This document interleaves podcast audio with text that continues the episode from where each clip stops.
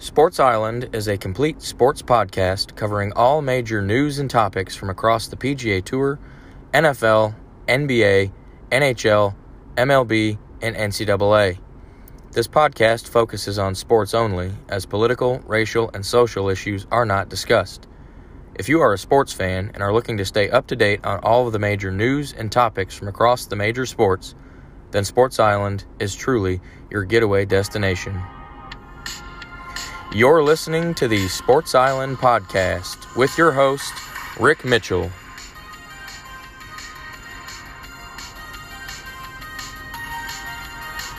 And now, the Sports Island podcast.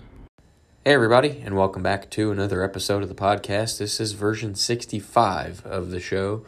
It is another solid episode for you this week. Got some good PGA Tour golf to recap. Got an NBA All Star game to look at that went down this past weekend. Of course, we'll do a standings update in the NHL and a rankings update in college basketball. Plenty of drama going on there in men's college hoops. So we'll take a look at that. And then, of course, uh, a pretty loaded Around the Island segment as well for you. But we're going to start off in the PGA Tour, and this past weekend's tournament was the Genesis Invitational, and that was at the Riviera Country Club, which was in Pacific Palisades, California, just outside Los Angeles. It was a par 71. Distance was 7,322 yards. Uh, the field for this thing was absolutely loaded.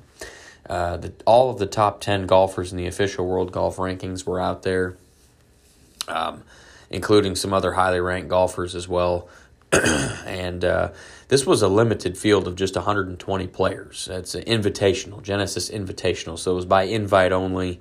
Uh, the only other tournament this uh, calendar season on the PGA Tour to have a limited field was the Sentry Tournament of Champions, and that was only uh, a 40 person field. So this was the second smallest field on tour thus far.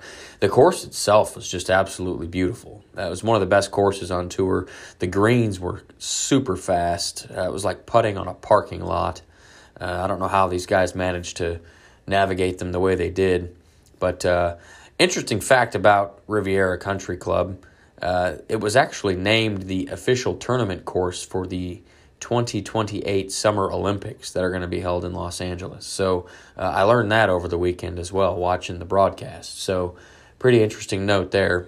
Um, the golf itself was exceptional. Uh, we had uh, some record breaking rounds to start.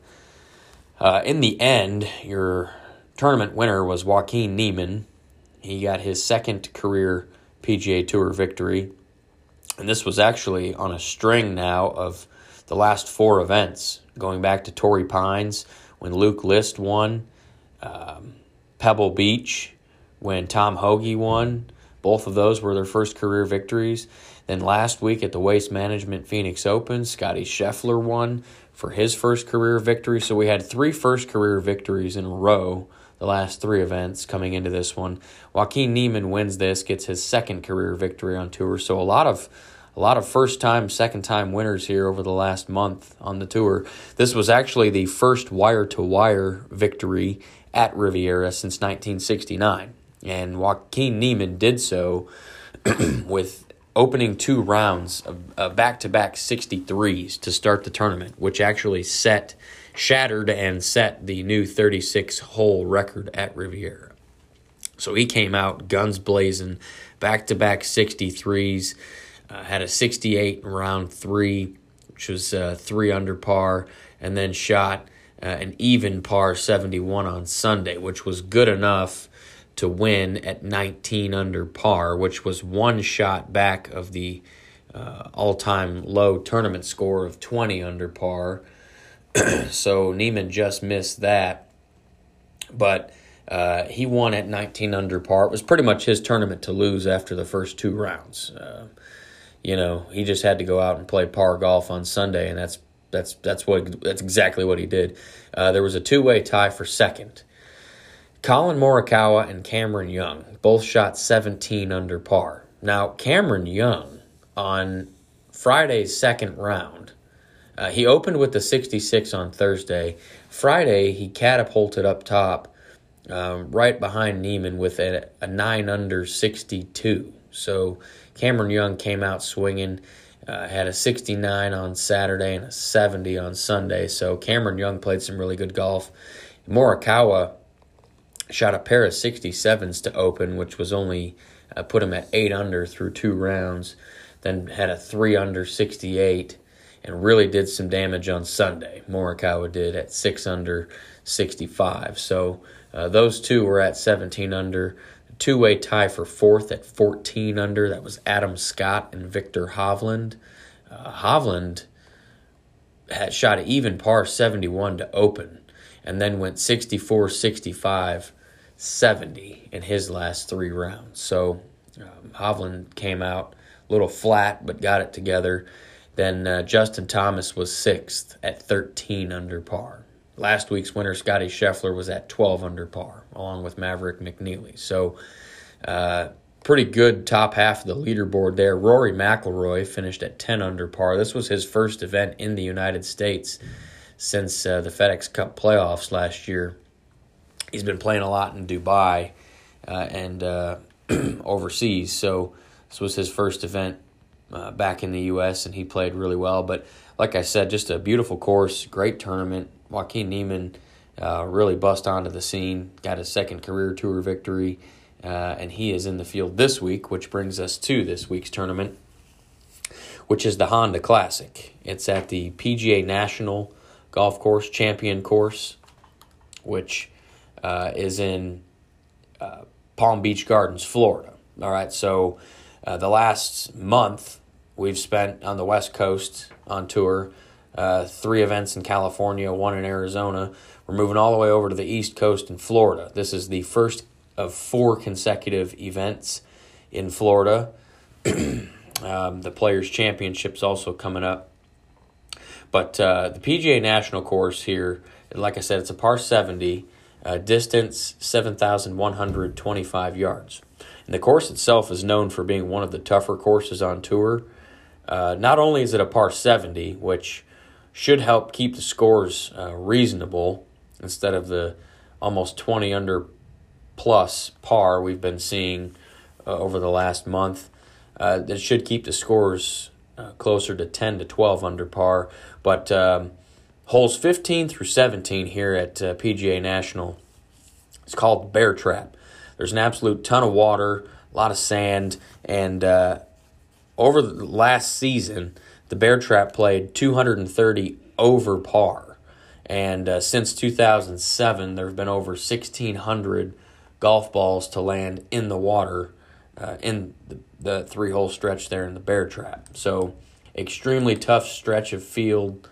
Uh, of of course, I mean, tough stretch of course. You know, with the players, um, uh, basically having limited fairways, right? Um, and so uh, lots of water. Uh, but the field itself uh, of players is nothing special. We got 12 out of the top 50 golfers in the world that are going to be out there, so nothing special. Some some bigger names are Brooks Koepka, Daniel Berger, Louis Oosthuizen, and of course last week's winner, Joaquin Niemann. Last year's winner was Matt Jones. Uh, he'll be in the field. His winning score last year was 12 under par. And I said, with it being a par 70 course, I would expect that the winning score uh, would be somewhere around there, um, despite the just other worldly scores we've seen uh, the past month, really to start the season. It seems like even going back to those two Hawaii tournaments when we had scores around 30 under par, you know, I mean, just these guys are scoring so low. The golf is so elite, but uh, with a par 70, it's going to make it tough to really go super low. So uh, I'll be tuned into the PGA National uh, Honda Classic this week at the PGA National. Uh, like I said, average field, but it is worthwhile. Uh, if you're a golf fan, uh, it is worth tuning in for. So we'll have a recap on that next week. But we'll move on to the National Hockey League and do a standings update here in the NHL. Most teams have played around 50 to 52 games or so. We've officially gotten through that two week window that was originally slated for the Olympics, uh, in which the NHL made up 95 of the 98 postponed games. So we are officially back on track in the NHL season. And uh, trade deadline is quickly approaching here in a couple of weeks.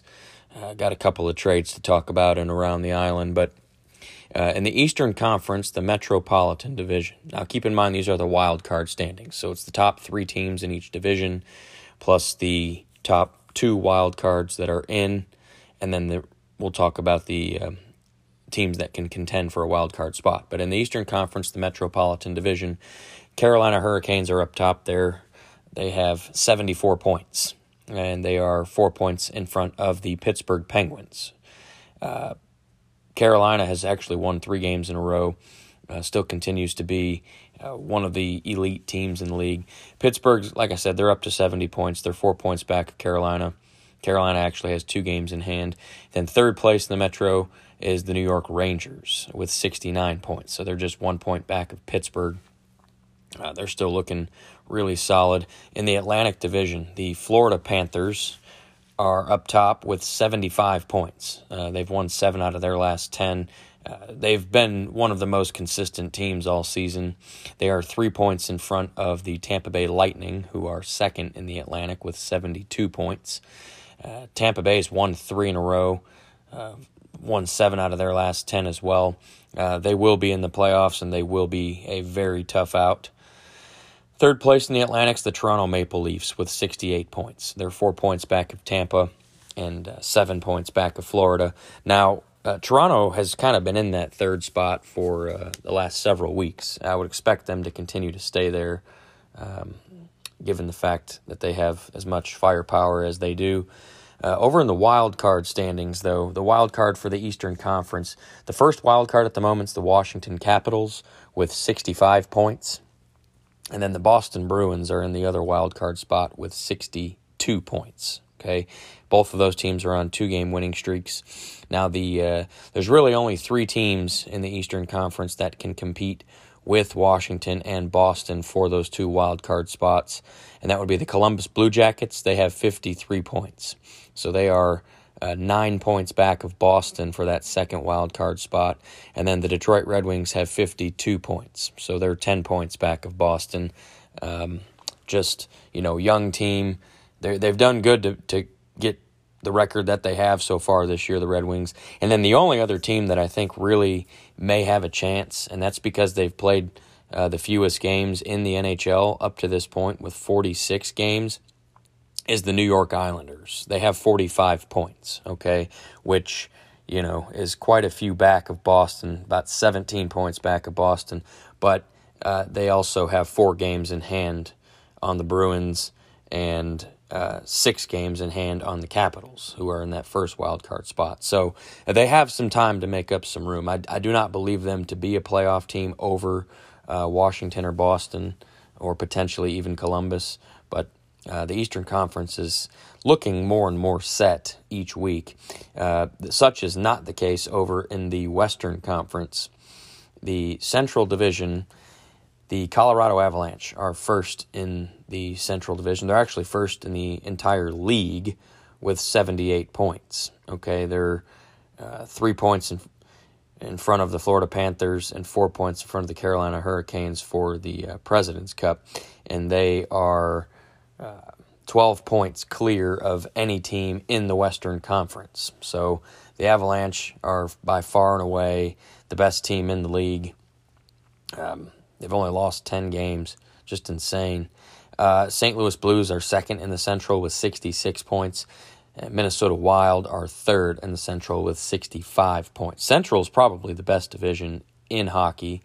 Uh, we'll get on, more on that here in just a second. Over in the Pacific Division, the Calgary Flames, uh, they are first in the Pacific with 66 points.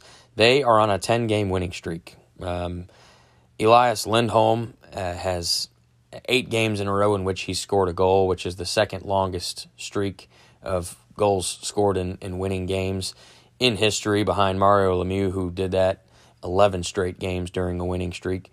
So Lindholm keeps scoring. Flames are on a 10 game winning streak and they're up to 66 points. They're four points clear of the Vegas Golden Knights, who are second in the Pacific with 62 points.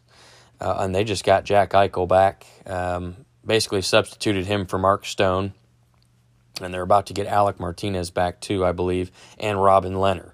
So watch for Vegas to make a you know a, a push here late in the season. And then the third place team in the Pacific currently is the Los Angeles Kings with 61 points. So one point back of Vegas, five points back of Calgary at the moment. The Kings are on a three game winning streak of their own. Now, uh, the wild card in the Western Conference. Right now, the first team in the wild card is the Nashville Predators with 62 points. Second wild card spot belongs to the Edmonton Oilers with 59 points. Now, the teams, there's a, a lot more teams in the West that are still competing for a wild card spot. The first one that's technically out of the wild card is the Anaheim Ducks. Now, they also have 59 points, uh, but Edmonton has two games in hand and more wins. So that's the tiebreak there. So the Ducks have 59 points. My Dallas Stars have 58 points. Uh, they're just right there as well.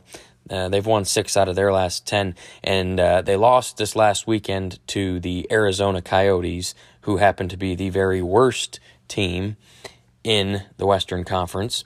So, uh, again, just bipolar stars. Uh, and then they go and beat the Winnipeg Jets the next night uh, or the next game.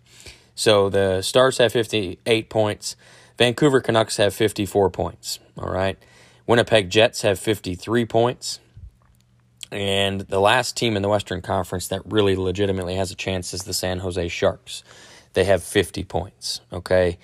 Uh, those, your two wild card teams will be out of that group of teams. You know, the Central Division is just brutal. Uh, it's, you know, with Colorado, St. Louis, Minnesota, Nashville, and Dallas beating up on each other. Uh, anything's going to go in that division. Um, I think you can pencil in Calgary and Vegas in the Pacific. But yeah, the Western Conference is really gonna is gonna be fun to watch here over these next uh, month and a half or so. But uh, main thing out of the NHL this past week is we're back on track to finish um, after making up 95 of those 98 postponed games. So uh, we'll continue to get you caught up on all the NHL news as we uh, steam forward towards the NHL playoffs. But we'll move over to the NBA, and uh, we're not going to do a standings update because we had uh, the All Star game this past weekend, which we'll recap here in just a second. Um, the All Star game was in Cleveland, Ohio, of course, where LeBron James is from. He was a captain of one of these two teams here. Uh, Saturday night, the skills competition, um, three point competition. Karl-Anthony Towns, the Minnesota Timberwolves, uh, was your winner. And interestingly enough, he was actually um, the high. He had the highest odds to win coming into the competition. So he was the biggest underdog in the competition um, by odds, and he ended up winning. So pretty cool there.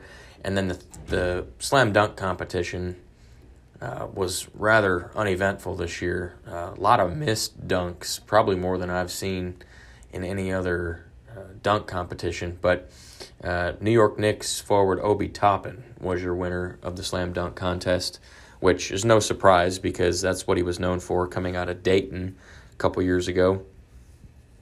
But the game itself, All Star game, featured Team Durant versus Team LeBron. We talked about the rosters on last week's episode. Um, I told you that uh, Team LeBron was way better than Team Durant, at least on paper. The game turned out to be pretty close. Um, the new this was the fifth year of the new format, basically where they pay out money to the team that wins each of the four quarters, and then the team that wins the overall game as well gets money. But this was very similar to the Pro Bowl. Uh, absolutely zero defense. It was kind of a free for all. You're shooting half court three pointers, alley oops, uh, spin moves.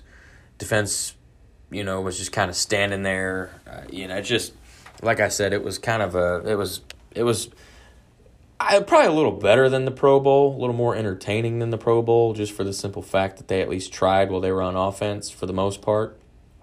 But uh, there were 121 three pointers attempted between both teams, which is absurd. And 48 of them were made. So that's 39.6% of the three pointers attempted were were made, which is which is probably about average for a game. Um, but 121 attempted three pointers certainly is not average. Um, the the final score, well, we'll get into that in a second. Uh, the cool other note about this game is the halftime ceremony. This is the 75th year of the NBA, and they recognize the top 75 players of all time up to this point. They announced them by position groups at halftime, and the ones that were able to attend the ceremony walked out onto the, the center court stage that they had. And there were a lot that, that made it. Obviously, you've had some that have passed away that weren't able to make it, uh, or others that just weren't able to for various reasons. Um, uh, but the uh, so that was pretty cool. That was pretty entertaining. Good, good to see that. There were a lot of you know, obviously any great that you can think of in in previous NBA years was named to this team. Uh, and then you had some current players as well, like LeBron James, Giannis Antetokounmpo, Steph Curry, guys that were playing in this game uh, came back out for the halftime deal. But uh, Team LeBron, he LeBron James has been the captain of an All Star team for five years in a row since they moved to this new format and he's won all five times because he won again this year. Uh, Team LeBron beat Team Durant 163 to 160, made Team LeBron 5 and 0 in the new All Star game format, and um, Steph Curry was your MVP of the All Star game with 50 points. He had 16 three pointers, 16 of 27 from beyond the arc for Steph Curry. Just insane. He was making them from half court. Um, it was it was quite ridiculous actually. Um, very impressive. Uh, some other guys on Team LeBron, top scorers. You had Steph Curry with 50. Giannis had 30 points, 12 rebounds. LeBron James had 24 points. And then on Team Durant, leading scorer was Joel Embiid with 36 points, 10 rebounds. Uh, Devin Booker had 20 points. Lonzo Ball actually had 18 points. And then DeJounte Murray of the Spurs, he had 17 points. So, uh, pretty yeah, like I said, it was a it was a good game. You know, it was a little better than the Pro Bowl, I would say, but um, you know, that's the problem with mid-season All-Star games like the NHL. NHL's All-Star game was pretty competitive, fun to watch, fast-paced, uh, lots of scoring. That's what you want to see. So, um, you know, the NBA and the NHL kind of they, they've been doing it right. Uh, at least there was a little bit of effort put forth, uh, unlike the Pro Bowl. So, uh, but we'll get you.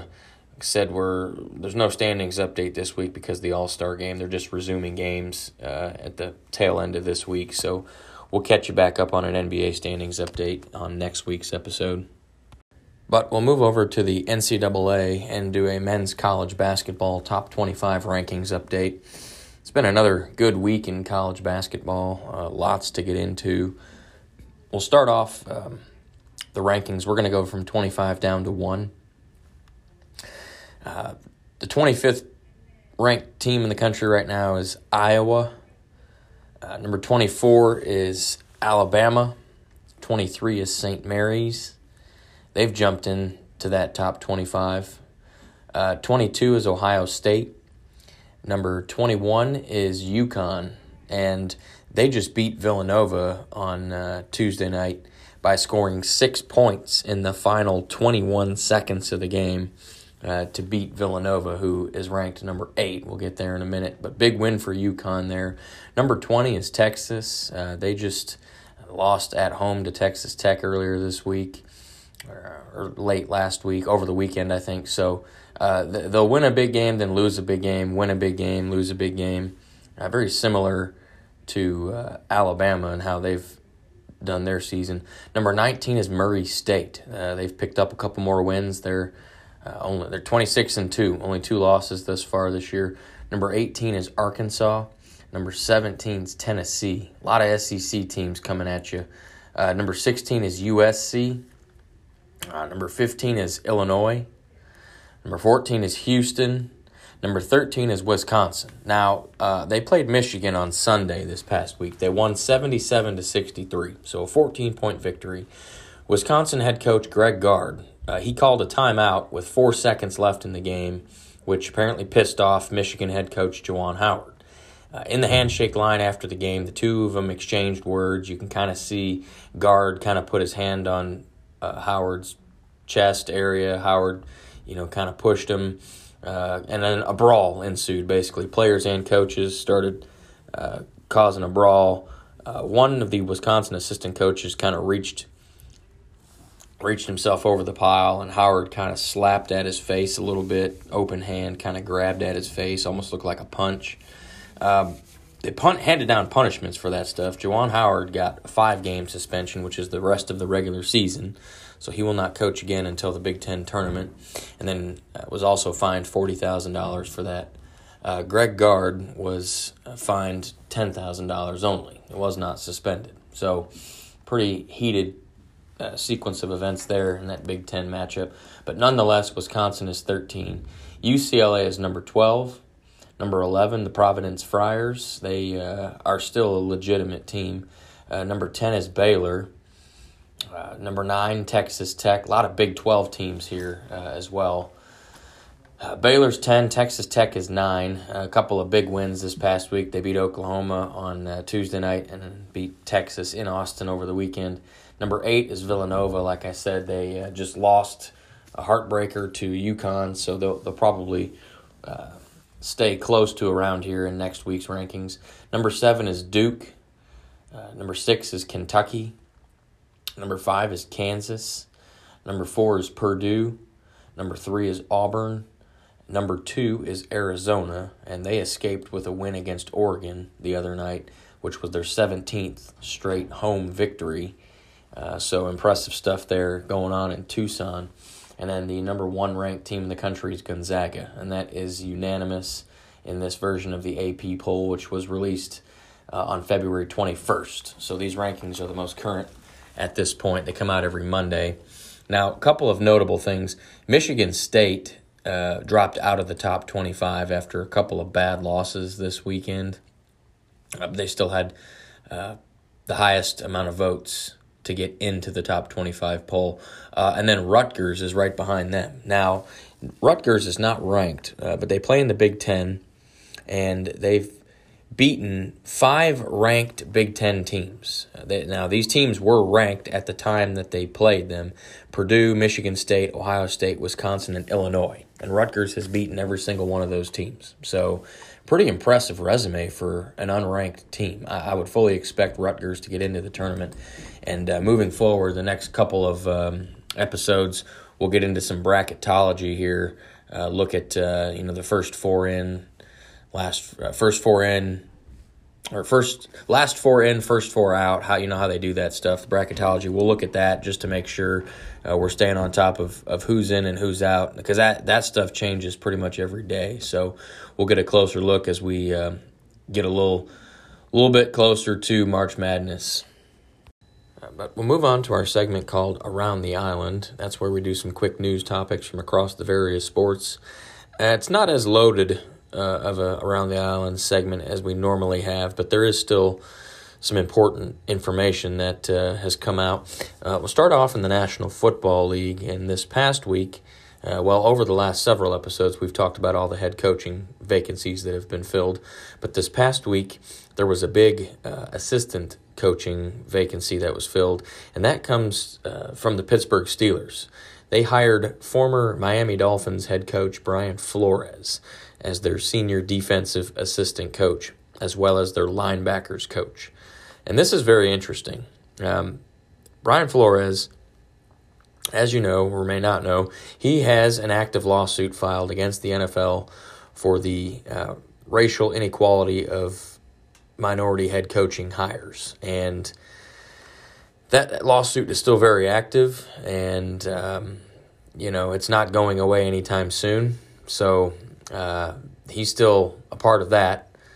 Um, but he is a good coach. So uh, you're in a tough spot if you're Pittsburgh. He's a great coach, and he's going to be paired with Mike Tomlin.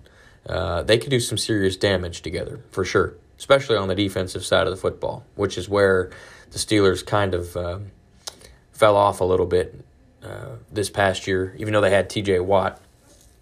The defense wasn't uh, elite like it is used to being. Now, on the offensive side, they have their own issues. Obviously, who's going to be their quarterback, but uh, the the coaching hire of, of Brian Flores to Pittsburgh amidst his lawsuit is uh, very intriguing. Uh, and the other piece of NFL news uh, is about the NFL Draft Scouting Combine, which is scheduled to take place from March 1st to March 7th. So next week, the NFL Combine takes place. That's held at Lucas Oil Stadium in Indianapolis. Um, about 350, 400 uh, college prospects will be in attendance there working out.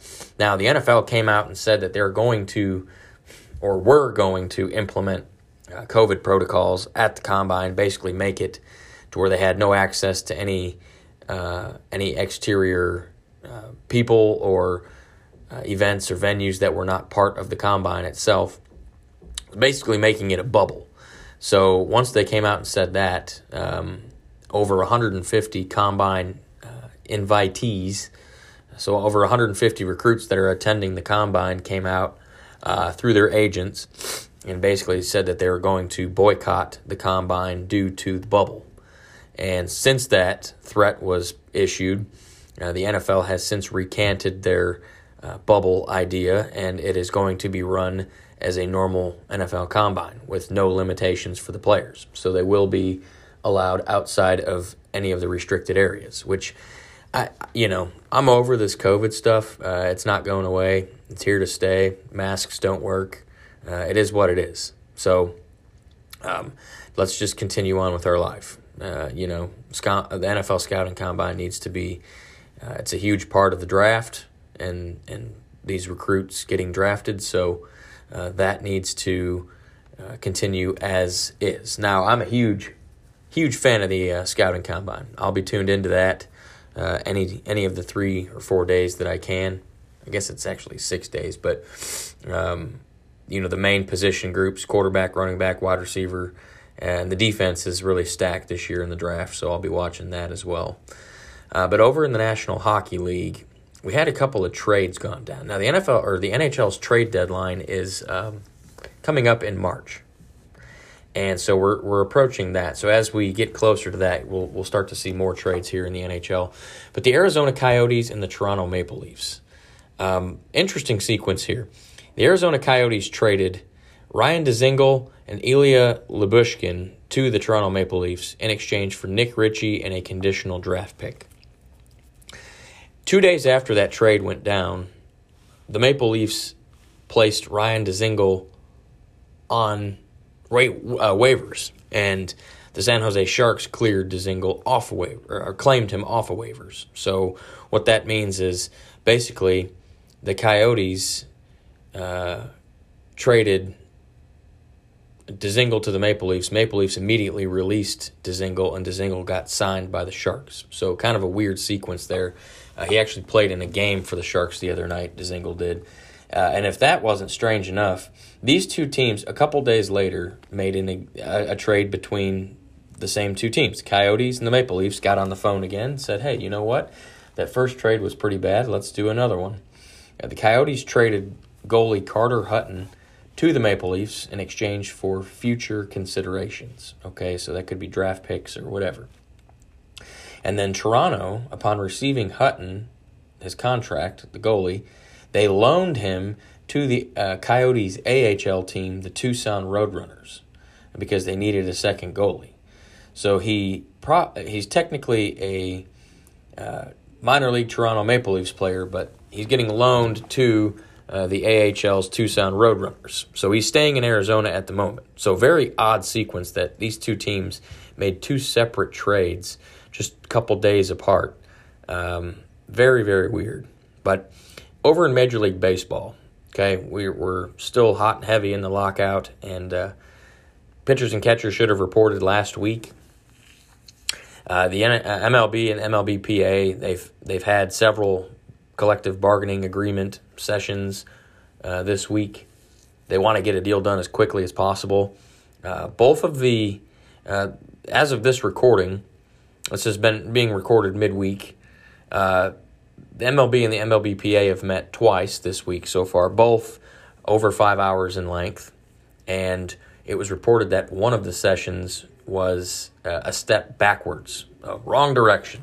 So uh, that's not good news because the uh, MLB has informed the MLBPA that the new collective bargaining agreement must be agreed upon by February 28th in order to start the regular season on time. The regular season is supposed to start on March 31st, and they still have to get spring training in. So, uh, but the MLB has also come out and said that they have officially postponed the start of spring training until no earlier than March 5th. So technically, they still would have about two and a half weeks of spring training before the season would start if they wanted to start on time. But the new CBA must be agreed upon by February 28th, which is quickly approaching. Now, MLBPA, in response to Major League Baseball's statement about spring training getting postponed being a must, uh, MLBPA said that that claim is false and that, that they do not have to delay the start of spring training. But then again, they're so far apart in their agreement that there's really no choice uh, because it's not like they can start spring training right now without an agreement in place. So the whole thing just seems like a complete mess, uh, just a disaster going on right now in Major League Baseball. Not sure when we're going to see baseball. Uh, it does not sound like it's going to happen anytime soon, which is a bummer because I want it to. I think we all, any baseball fan wants it to, but it's not going in that direction. Uh, but over in the NBA, since we didn't do a standings update, I didn't get to rattle off some uh, injury news and whatnot. Uh, in the Western Conference, the Phoenix Suns, their guard Chris Paul, he suffered a right thumb avulsion fracture this past week, and he's going to be out for six to eight weeks. Uh, that's big. Uh, obviously, Chris Paul's a huge part of the Suns' offense, playing alongside Devin Booker. Uh, Suns are clearly the best team in the Western Conference, right up there with Golden State. Those two are one A and one B. Uh, this this might allow the Warriors to pass the Suns in the standings, but uh, we'll have to see on that. Either way, he should be back uh, for at least the. He should be back around playoff time. Uh, might have to miss some playoffs depending on how it heals, but we'll see. Uh, over in Los Angeles, the Lakers, uh, Anthony Davis suffered a midfoot sprain this past week. He's going to be out for four weeks. This dude just can't stay healthy.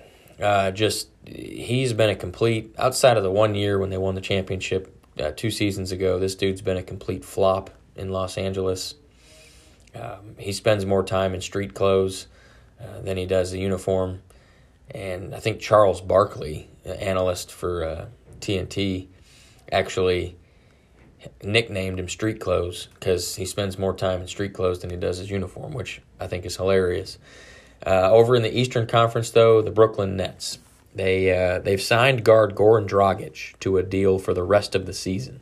Uh, contract's only good through the end of this year, and in order to clear a roster spot for him, and they waived Jevon Carter. So good deal for for Dragic and the Nets. It's kind of a, a depth deal. Um, the Nets obviously uh, were part of that massive trade that went down. Still waiting for Ben Simmons to uh, uh, get completely ready to go, but uh, it's looking like he's he's going to be out there sooner rather than later.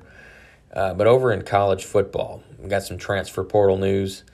Another big addition to the transfer portal, kind of late in this process, Arizona State quarterback Jayden Daniels has entered the transfer portal. Uh, he's a big add to the portal. Um, he's pretty good success his first three years at uh, Arizona State. He's been the starter since he was a freshman. Um, they, there was a video posted on social media of his teammates clearing out his locker and talking trash about him and everything because um, he said he was staying at Arizona State, but uh, his senior year he is opting to transfer somewhere else. But very interesting news there. He's he's a good dynamic athlete, very very elusive runner. So he'll be a big get for whoever uh, he ends up signing with.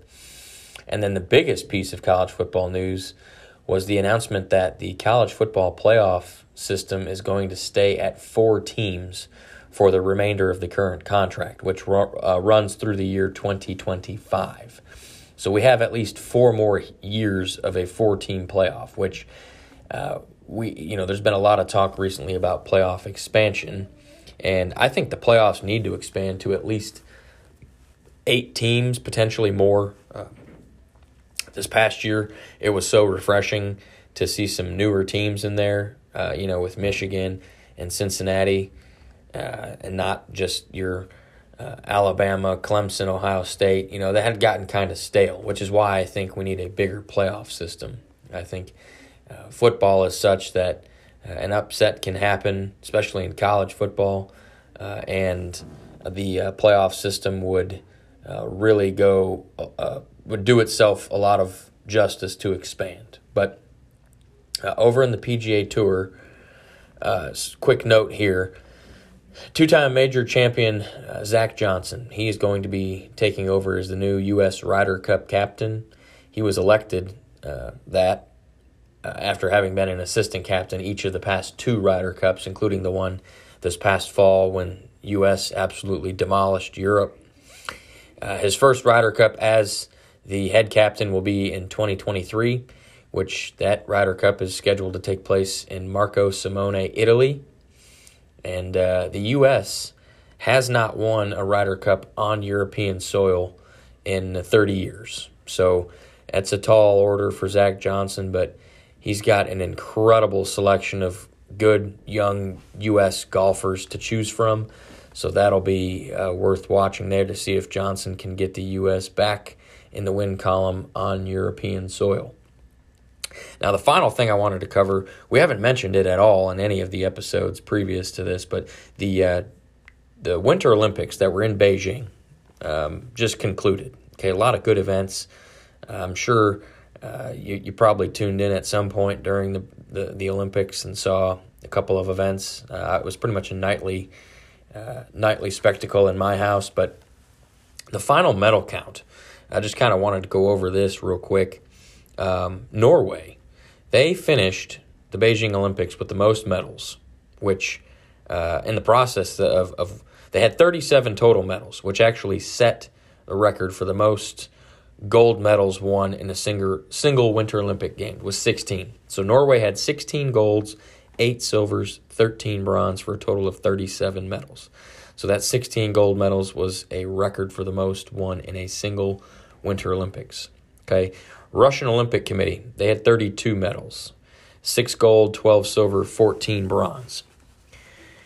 Uh, 5 points back of Russia or 5 medals back of Russia was uh, Germany with uh, 27 medals 12 gold, 10 silver, 5 bronze.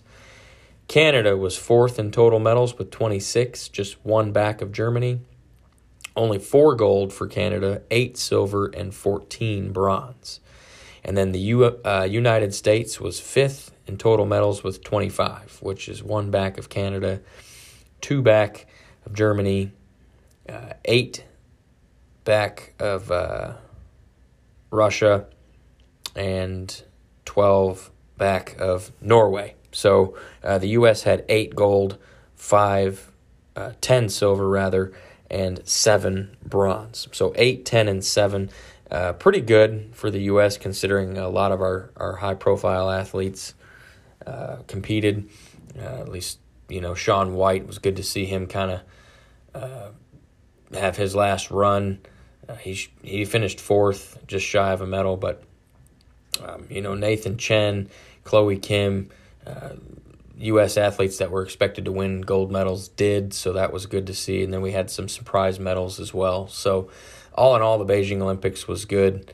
Uh, I think we did have a few underwhelming events. The United States did, but uh, overall, I was I was happy with with how it turned out. But uh, that's going to wrap up this episode of the Sports Island podcast. So, uh, good week. College basketball is coming to a close here. The regular season. We'll have some conference tournaments to look at here shortly. Uh, NHL, uh, NBA. We'll do some standings updates next week. And um, certainly plenty of news coming in now that we're in the NFL's off season and uh, Major League Baseball with their meetings. I'm sure we'll have quite a bit to talk about on next week's episode. Thanks for listening to the Sports Island Podcast. Be sure and find it on Facebook at Sports Island Podcast. I'm Rick Mitchell, and I'll catch you next time right here on the Sports Island Podcast, which is available everywhere you listen to podcasts.